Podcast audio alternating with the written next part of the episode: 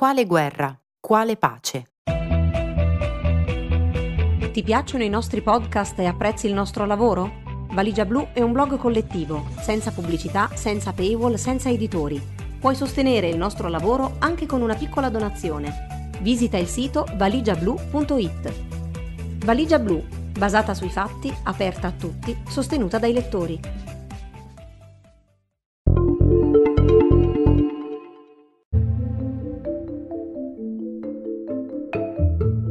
Quando l'invasione russa dell'Ucraina è diventata una certezza, è arrivata la necessità di capire su più livelli, di aprire la mente alle possibili implicazioni a breve, medio e lungo termine.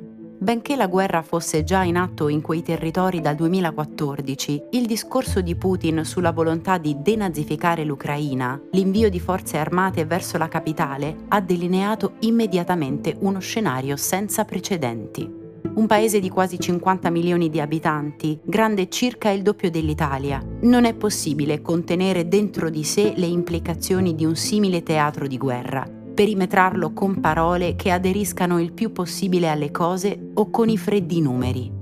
Abbiamo visto nelle primissime fasi del conflitto una certa superficialità nei commenti e nelle reazioni sbigottite dei media occidentali. Attorno al messaggio queste cose non accadono di solito in paesi come l'Ucraina. Non da questa parte del mondo, insomma.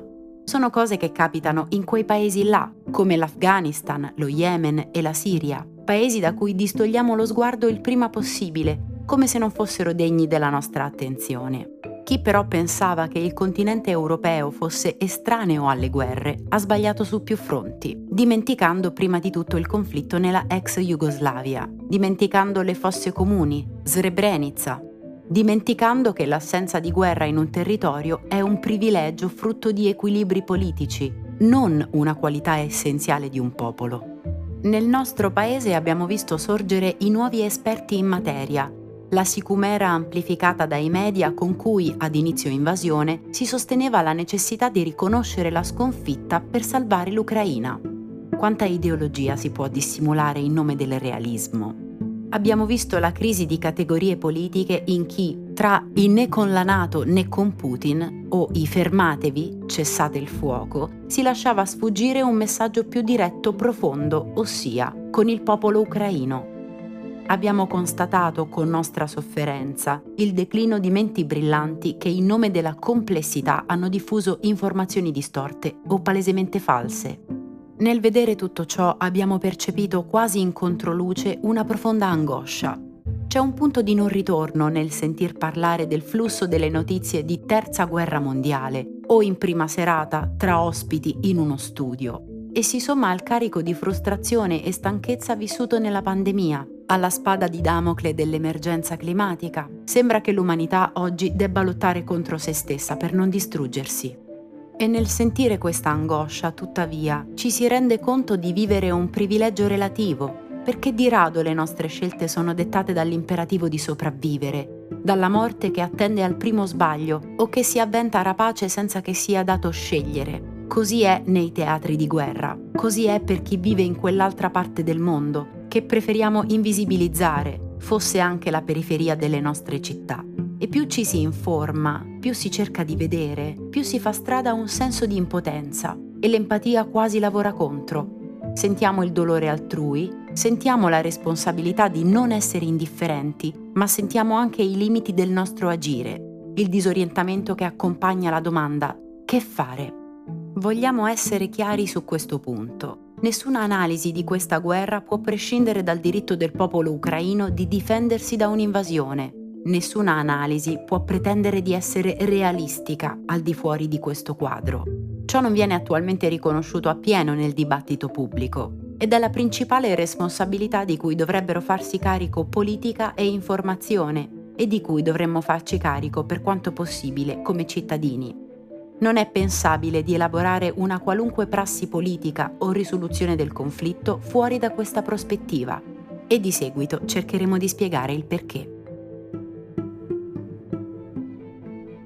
L'aggredito non deve dimostrare qualità morali per esercitare i suoi diritti. C'è un lavoro emotivo che viene sottratto nell'esibire troppe certezze nello scenario attuale un'autoeducazione che non viene soddisfatta a monte ed è poi taciuta allo spettatore, al lettore e all'ascoltatore. Proprio per questo per noi ascoltare, leggere, informarsi sono diventati strumenti di lavoro ancora più necessari. Una febbre della coscienza e dell'intelletto cercare sguardi, prospettive, spostando il più possibile lo sguardo ad est, si è imposto come esigenza conoscitiva e informativa rispetto all'invasione in atto. Per noi questo ha significato cercare nuove persone che potessero scrivere, cui abbiamo affiancato un lavoro di traduzione di articoli. Su tutti il lavoro di Medusa, sito indipendente russo i cui giornalisti sono costretti a lavorare in esilio ma anche le parole del premio Nobel Dmitry Muratov o le critiche all'eccezionalismo degli Stati Uniti fatte dal giornalista Zeeshan Alem, secondo cui gli Stati Uniti, senza affrontare davvero gli errori commessi in Iraq e Afghanistan, non possono intestarsi una lotta tra poteri autoritari contro forze democratiche. Democrazia e informazione vanno di pari passo. Far conoscere determinate realtà, determinati punti di vista, è tutto fuorché operazione neutrale c'è un lavoro di distanze da abbattere, semplificazioni e propaganda da superare, anche solo come appiattimenti prodotti dalle paure razionalizzate. Quanti si erano davvero interessati all'Ucraina prima di febbraio e quanto a fondo? Questo lavoro ha amplificato un senso di spaesamento nel guardare ai temi che dominano il dibattito pubblico, da destra a sinistra, relativamente all'invasione russa dell'Ucraina come se questa parte del mondo non sapesse fare a meno di parlare di sé, non sapesse mettersi un attimo da parte, come se occupare la scena, anche solo per criticarsi ferocemente, sia preferibile a lasciare agli altri il compito di spiegare, di aiutare a capire, di indicare possibili soluzioni. Come se non sapesse tradurre, portando significati ed esperienze da una sponda all'altra dell'Europa, ma solo parlare osservando e compiacendosi manca la schietta verità che per esempio anima le parole dell'ex console russo Boris Bondarev. La guerra aggressiva scatenata da Putin contro l'Ucraina e di fatto contro l'intero mondo occidentale non è solo un crimine contro il popolo ucraino, ma anche forse il più grave crimine contro il popolo russo. Sentiamo dire che la Nato ha provocato, come se la geopolitica fosse una famiglia in cui bisogna essere accondiscendenti con il padre violento. Sentiamo dire che quella ucraina non è resistenza, come quella dei nostri partigiani, che questi ucraini, via, alla fine sono testardi, che esistono dei nazisti in Ucraina, in particolare nell'esercito, che hanno compiuto crimini in passato, che il problema è l'imperialismo americano. Sentiamo così venir meno un principio che mai avremmo pensato potesse diventare negoziabile, sequestrato da una razionalità apparente, quello del diritto a difendersi e a resistere contro l'oppressore, quello di non dover dimostrare che questo diritto va meritato sul piano morale. Dovrebbe essere la meccanica dell'aggressione a legittimare il diritto a difendersi, non le qualità dell'aggredito se ci si sofferma su di esse, mentre intanto le qualità dell'aggressore, le sue motivazioni reali, i suoi mezzi restano il più possibile sullo sfondo, la dinamica è quella del victim blaming proiettata su uno scenario bellico.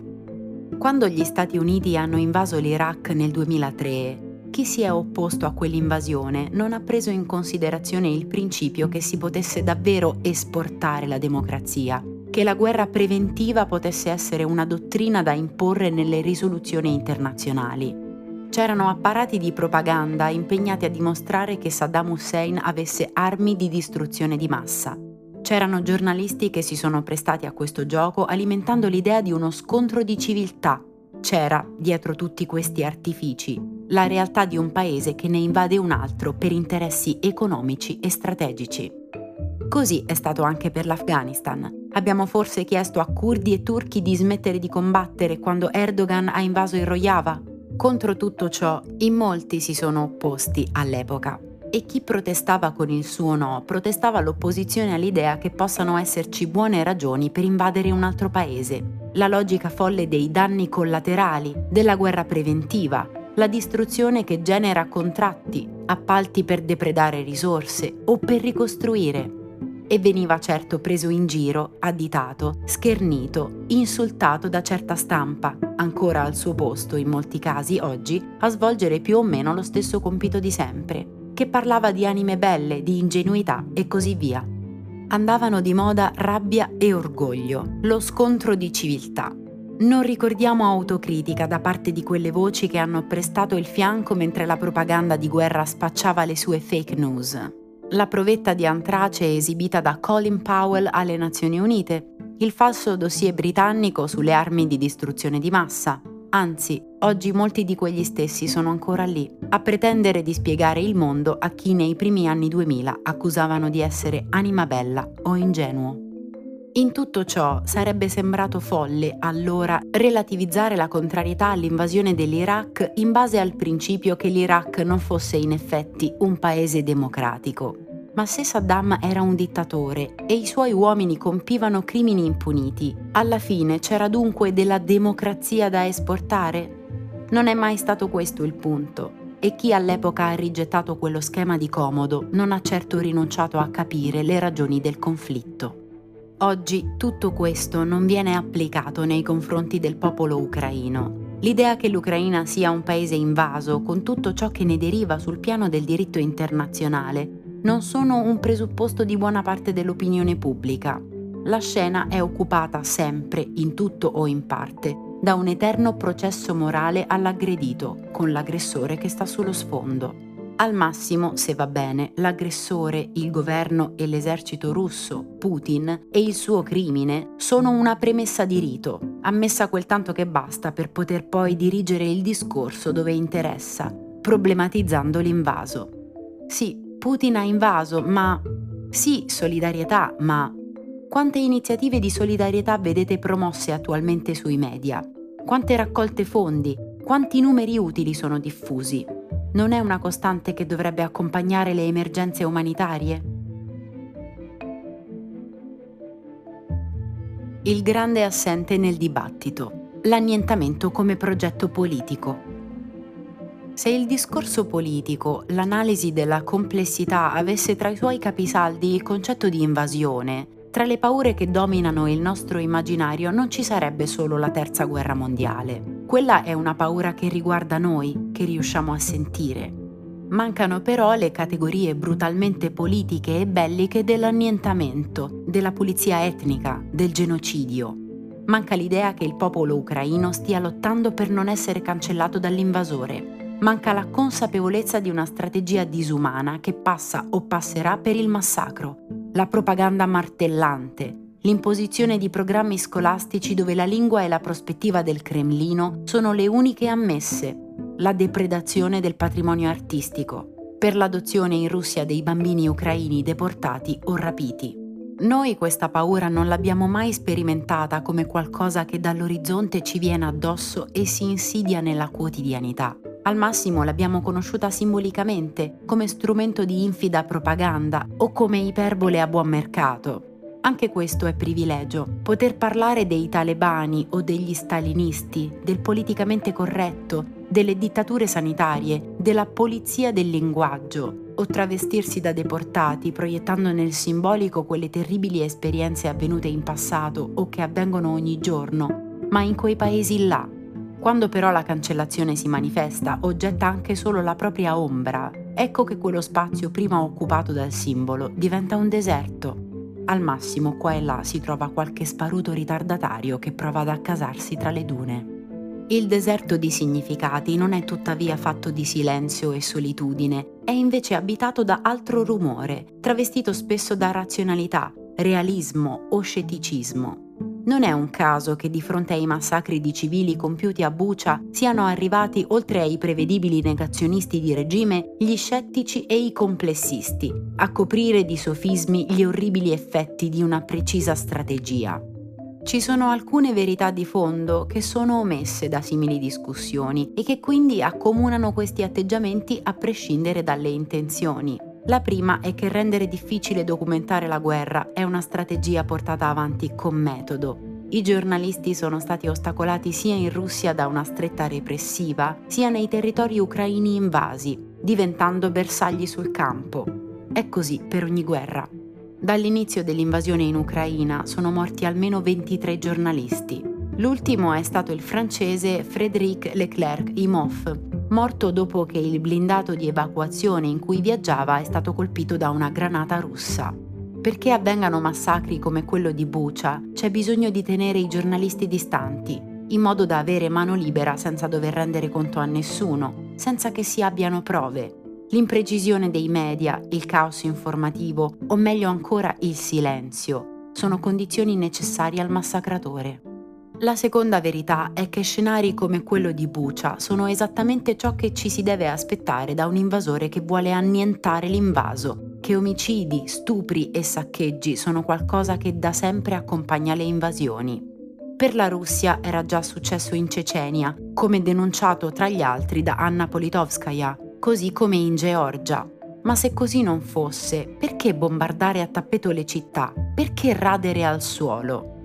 Cosa si crede? Che bombe, missili e granate colpiscano solo militari cattivi e al tempo stesso risparmino gli ucraini russofoni? Che davvero a Mariupol, a Bucha, al massimo siano morti solo nazisti. C'è bisogno del numero esatto, delle foto incontrovertibili, della testimonianza inoppugnabile, di 300 pagine di rapporto di una commissione da stilare una volta finita la guerra per forza di cose, per sapere che questo è esattamente ciò che è stato preannunciato il 24 febbraio. Non si può usare il dovere di accuratezza, la potenziale informazione parziale, per alimentare la sospensione di giudizio a prescindere. Si può porre rimedio agli errori giornalistici. Con le vittime dei massacri ciò non è possibile. Come se ciò non bastasse, grazie alle tecnologie e alla bravura di giornalisti come quelli del sito Bellingcat, su Bucha sono arrivate le conferme del massacro compiuto e delle responsabilità russe in tempi rapidi. Questo ha portato al centro del dibattito la volontà di sterminio della Russia? Chi diceva né notizie né verità ha ammesso i propri errori? Ha chiesto scusa? Se è successo, ce lo siamo perso. Se non è successo, allora c'è un debito di credibilità da saldare. In ogni caso, ci scusiamo con chi leggerà nelle nostre parole un atto di accusa, filoputinismo. Lasciamo ad altri il dibattito sulle etichette e facciamo nostre le parole di Albertina Soliani, vicepresidente dell'AMPI, che così ha replicato alla pochezza dimostrata nel caso specifico dal suo stesso presidente. La prima cosa che doveva importarci non era una commissione di inchiesta, ma dire con chiarezza che quello che era accaduto era la conseguenza diretta dell'invasione della Russia. E invece si è continuato a discutere di molte altre cose, commissioni d'inchiesta, responsabilità della Nato, si condanna l'aggressione russa, è una tipica espressione del linguaggio politico del Novecento. Si dichiara che si condanna per poi andare avanti a parlare d'altro. E invece si deve condannare e punto. E poi chiedere che tutto questo si fermi e dichiararlo con tutte le proprie forze. Invece è come se io percepissi che non c'è un sufficiente scandalo per quello che è accaduto e sta accadendo. È come se avessimo normalizzato la guerra cercando di spiegarla, Facciamo anche noi politologi e ci mettiamo a cercare le ragioni per cui c'è stata la guerra. Ma l'umanità sta soffrendo enormemente e ci vuole una reazione vera, come al tempo della resistenza. Denazificare vuol dire deucrainizzare. Concentrare il dibattito sul tasso eventuale di nazismo dell'Ucraina è forse il più grande successo della propaganda russa. Lo scriviamo consapevoli che una semplificazione di riflesso si accenderà in alcune persone. Ma come? Adesso non posso parlare del battaglione Azov? Lo scriviamo avendo ben osservato il sistematico benaltrismo che mescola fatti storici con elementi fuori contesto o falsificazioni per spostare il focus della discussione. Immaginate se ogni volta che si parla del Terzo Reich arrivasse qualcuno a dire e allora Dresda? Lo scriviamo perché non ci risulta che a nessun livello prima dell'invasione e durante i vari tentativi di pace, sempre rifiutati da Putin, sia mai stato chiesto di sciogliere il battaglione Azov o di sciogliere quei partiti di estrema destra che in Ucraina viaggiano attorno al 2%. Chiunque abbia studiato il mondo russo e prima l'Unione Sovietica, chiunque abbia studiato la propaganda, la cultura di quell'imperialismo, sa leggere simbolicamente cosa significa quella parola, cosa significhi nazista nella retorica di regime. Il nemico esterno è deumanizzato. Non esiste un popolo ucraino agli occhi dell'invasore e proprio perché non esiste, tutto è concesso contro di lui. Come detto di recente dalla scrittrice premio Nobel Svetlana Alexievich, La Russia sta facendo quello che i nazisti facevano sul suo territorio. Ora abbiamo a che fare col fascismo russo. Lo ha confermato indirettamente Vladimir Soloviev, tra i propagandisti russi più vicini a Putin, condividendo un messaggio in cui l'Ucraina era definita un'invenzione nazista dell'imperialismo polacco, americano e tedesco. Questa invenzione è paragonata ad un cancro al cervello che impedisce di ricordare e pensare. Gli ucraini sono paragonati a zombie. Questo linguaggio è quella soglia che ideologicamente bisogna varcare per arrivare ai massacri e ai genocidi, qualcosa che ad altre altezze cronologiche e geografiche abbiamo per esempio già visto in Ruanda. Mentre magari ci interroghiamo su ciò, possiamo star sicuri che paesi come Finlandia e Svezia lo hanno capito perfettamente, così come altri paesi nell'area baltica. Da ciò scaturiscono le richieste di adesione. C'è chi ha parlato scorrettamente di annessione, tradendo così le proprie storture ideologiche. Dalla consapevolezza che chiunque un domani possa essere definito nazista. A inizio maggio, infatti, sono comparsi a Mosca dei poster che raffiguravano personaggi storici svedesi vicini al nazismo con lo slogan Noi siamo contro i nazisti, loro no. Dobbiamo credere che ci sia un governo neonazista in Ucraina?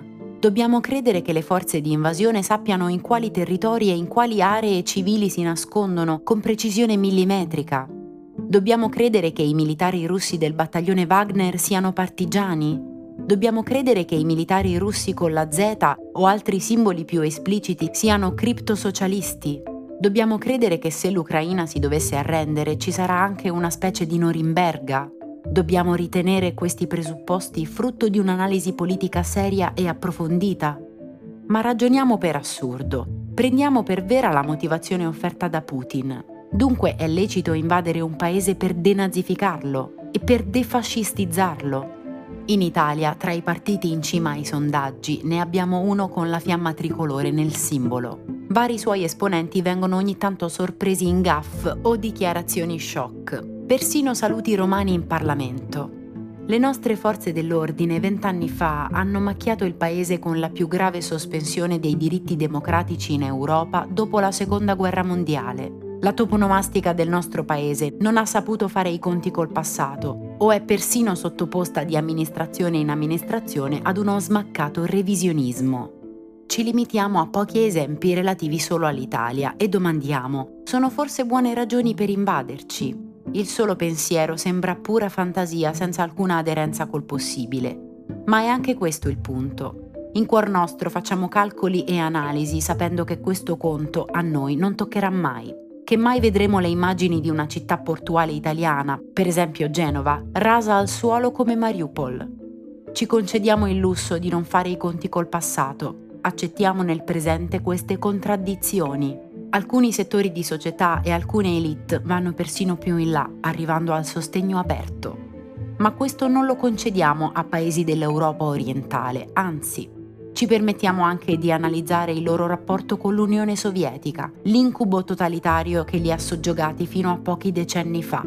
E magari chiamiamo gli invasori partigiani da questa parte del mondo abbiamo democrazie così forti da poterci concedere il lusso di post-fascisti che concorrono alle presidenziali come Marie Le Pen? Invece di abboccare all'amo della denazificazione, dovremmo iniziare a parlare di deucrainizzazione e russificazione e rapportarci politicamente in risposta a queste direttrici conseguenti all'invasione. Il precedente della giusta invasione del più forte. Il velenoso miscuglio di pregiudizi, propaganda, presunzione, autoreferenzialità e sciatteria ha naturalmente toccato anche la questione sulle trattative di pace. Diventa davvero difficile parlare di questo complicato processo. Si è arrivati ad un certo punto a far passare che la Nato volesse imporre all'Ucraina di non riconoscere l'annessione russa della Crimea. Davvero non capiamo come si possa parlare o scrivere della Crimea come se fosse stata legalmente annessa con un referendum, come se non si fosse trattato di un voto estorto puntando la pistola alla tempia di una regione, con le truppe militari russe presenti sul territorio. Chiunque dice ciò non si è nemmeno preso la briga di verificare che quel voto non è mai stato riconosciuto dalle Nazioni Unite. Anche la Cina ha evitato il riconoscimento, astenendosi Anche su questo aspetto, il puntare l'attenzione sull'Ucraina quasi fosse una persona testarda che non sa quando è il caso di mollare. Qualcosa dovranno pur cedere, si sente dire da più parti, come se fosse un problema di mentalità. Poveri ucraini cui nessuno ha spiegato come funziona la diplomazia internazionale. Così intanto passano sotto piano rischi tutt'altro che ipotetici, ben più sostanziali nelle conseguenze uno scenario in cui la Russia dovesse ottenere il controllo del Mar Nero e da lì il monopolio del traffico merci via mare, non comporterebbe fornire a Putin una nuova arma di ricatto verso l'Europa? Non indebolirebbe l'economia di un'Ucraina già provata dalla guerra? Fa strano constatare che tanto più si pretende di parlare in nome della ragione pratica, tanto più si dimostra di essere distanti dal cuore profondo di questo conflitto. Lo si può vedere persino nell'autorevole New York Times, nell'editoriale ufficiale della testata The War in Ukraine is getting complicated and America isn't ready. La guerra in Ucraina sta diventando complicata e l'America non è pronta. Dove si legge? Gli Stati Uniti stanno cercando di contribuire a porre fine a questo conflitto attraverso una soluzione che porti ad un'Ucraina sovrana e a un qualche tipo di relazione tra Stati Uniti e Russia? Oppure gli Stati Uniti stanno cercando di indebolire la Russia in modo permanente. L'obiettivo dell'amministrazione si è spostato sulla destabilizzazione di Vladimir Putin o sulla sua rimozione. Gli Stati Uniti intendono ritenere Putin responsabile come criminale di guerra?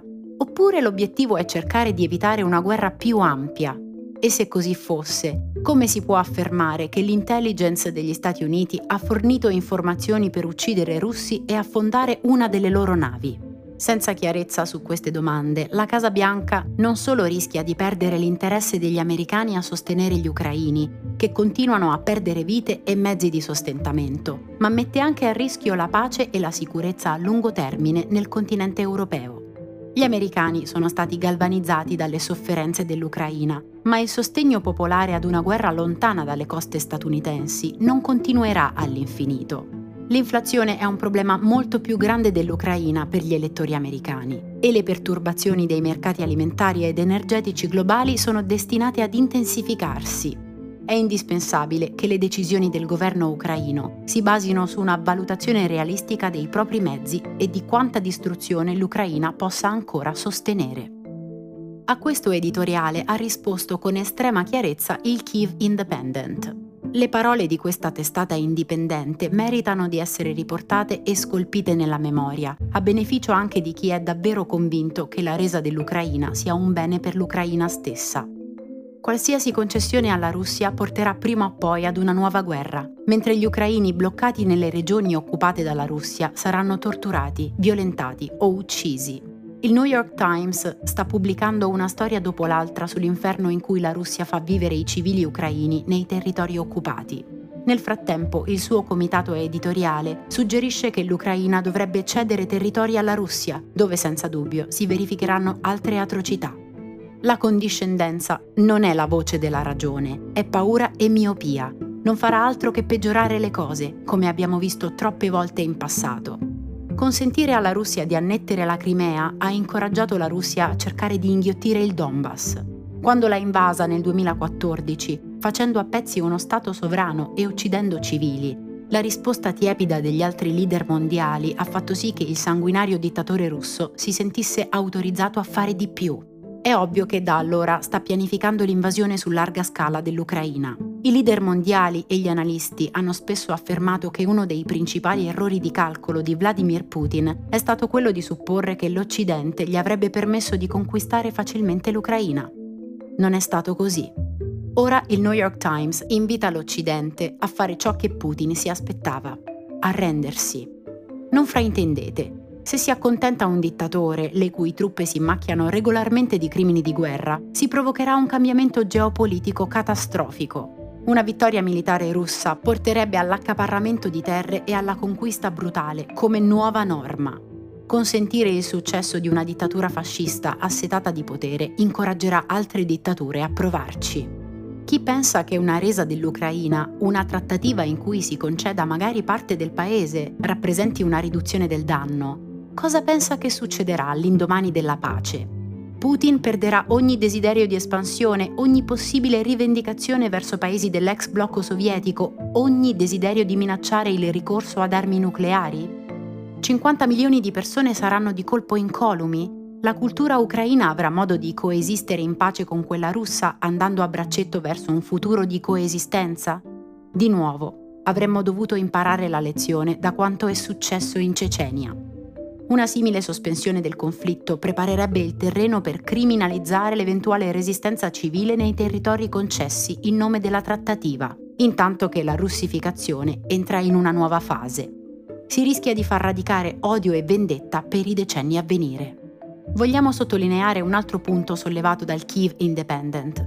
Sul piatto della bilancia non è soltanto il destino dell'Ucraina invasa, c'è il rischio di sdoganare l'invasione giusta come procedura di risoluzione dei conflitti. E se un domani potenze nucleari come Cina, India o Corea del Nord decidessero di adottare il modello Putin per reclamare territori che considerano loro, dovremmo allora renderci conto che Kiev era una danzica che abbiamo preferito abbandonare per un folle calcolo perché sul piano morale ci offendeva l'idea di usare la parola resistenza perché a un certo punto, bontà nostra, ci siamo convinti che assecondare un dittatore costituisse una ragionevole riduzione del danno. Che fare e che pace? Dopo l'articolo sul dilemma del carrello e una certa visione morale per assoluti, abbiamo ricevuto alcune reazioni risentite, come se avessimo deciso di demonizzare il pacifismo, come se ci fosse una nostra linea editoriale persecutoria al riguardo. Reazioni che ci hanno stupito nella misura in cui, quando si era trattato di valutare se pubblicare l'articolo o meno, a colpirci era stata proprio la chiarezza della scrittura e la mitezza del tono. Vogliamo essere chiari e trasparenti su questo punto. Se ci sono iniziative in atto legate alla solidarietà, se ci sono movimenti e reti non violente attualmente impegnate verso l'Ucraina o verso dissidenti russi, siamo disposti per quanto possibile a dare spazio attraverso i nostri canali. Del resto abbiamo già segnalato a inizio invasione alcune associazioni che era possibile sostenere, ma non siamo interessati ad ospitare un dibattito su pacifismo sì-no, settimane, mesi di discussioni non propedeutiche ad un'azione effettiva. Sarebbe come se nel momento in cui una persona è aggredita di fronte ai nostri occhi e rischia di essere uccisa, i presenti si mettessero in cerchio a discutere se la legittima difesa sia giusta o meno se alla fine, per scongiurare l'omicidio, all'aggredito non convenga piuttosto smettere di lottare. Il fine e il mezzo di quel discutere coinciderebbe con l'inazione. Il dibattito ne sarebbe solo la forma. Immaginate poi di essere uno dei tanti ucraini che vivono in Italia e di assistere ad un infinito dibattito tra firme che baruffano se sia giusto intervenire o sulle ragioni del pacifismo. Non percepireste prima di tutto un senso di spreco, ci sono iniziative di solidarietà che si sono già attivate, come per esempio la Carovana della Pace che ai primi di aprile ha collegato Gorizia a Leopoli, portando aiuti in Ucraina e accogliendo sfollati. Negli stessi giorni, su Avvenire, il sociologo Stefano Allievi ha scritto Non è pacifista chi si dice a favore della pace, ma chi fa qualcosa di concreto per produrre pace.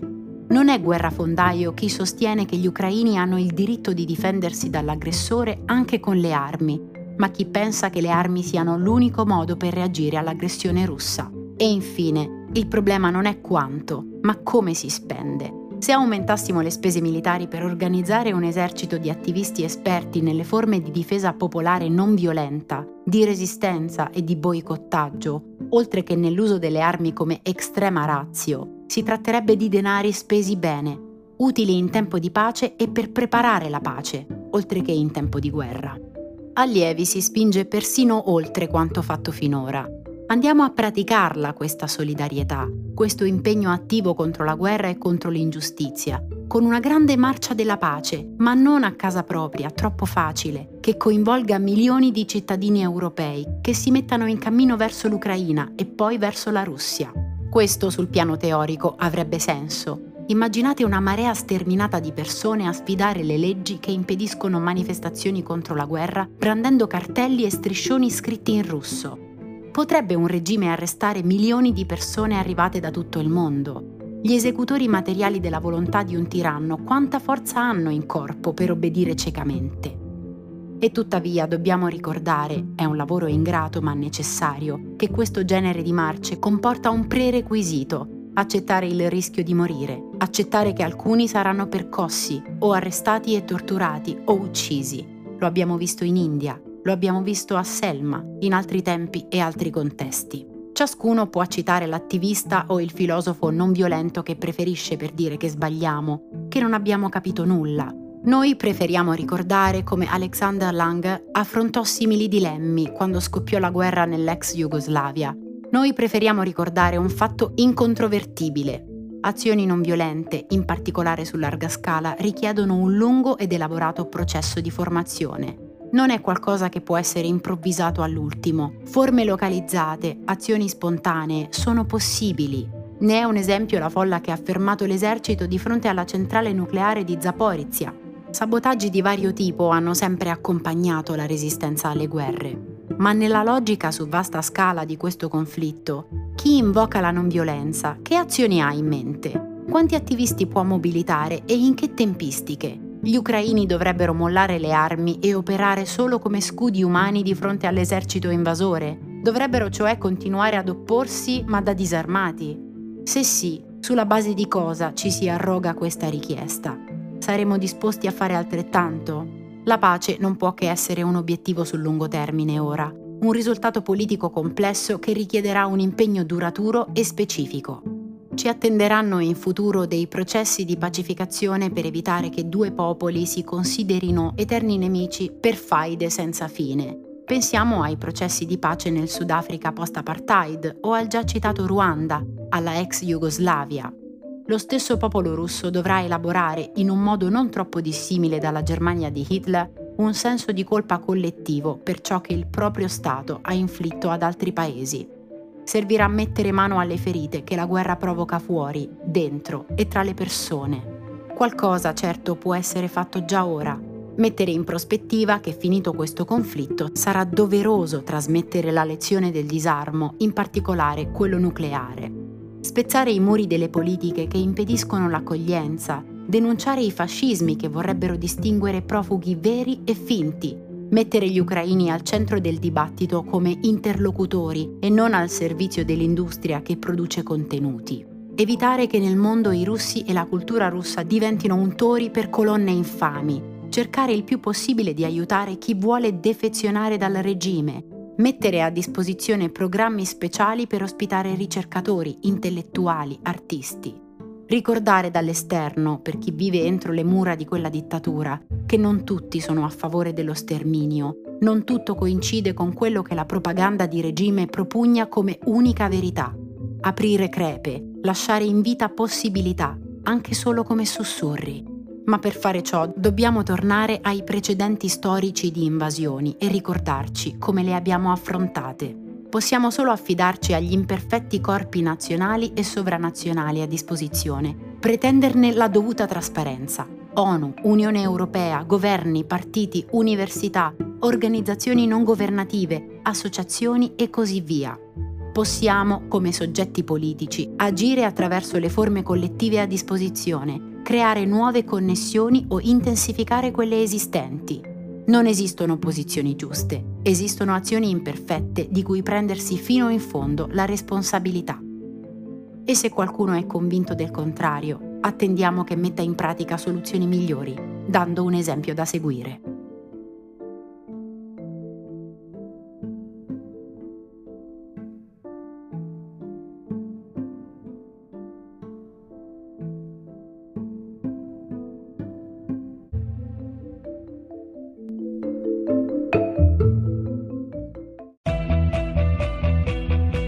Ti piacciono i nostri podcast e apprezzi il nostro lavoro? Valigia Blu è un blog collettivo, senza pubblicità, senza paywall, senza editori.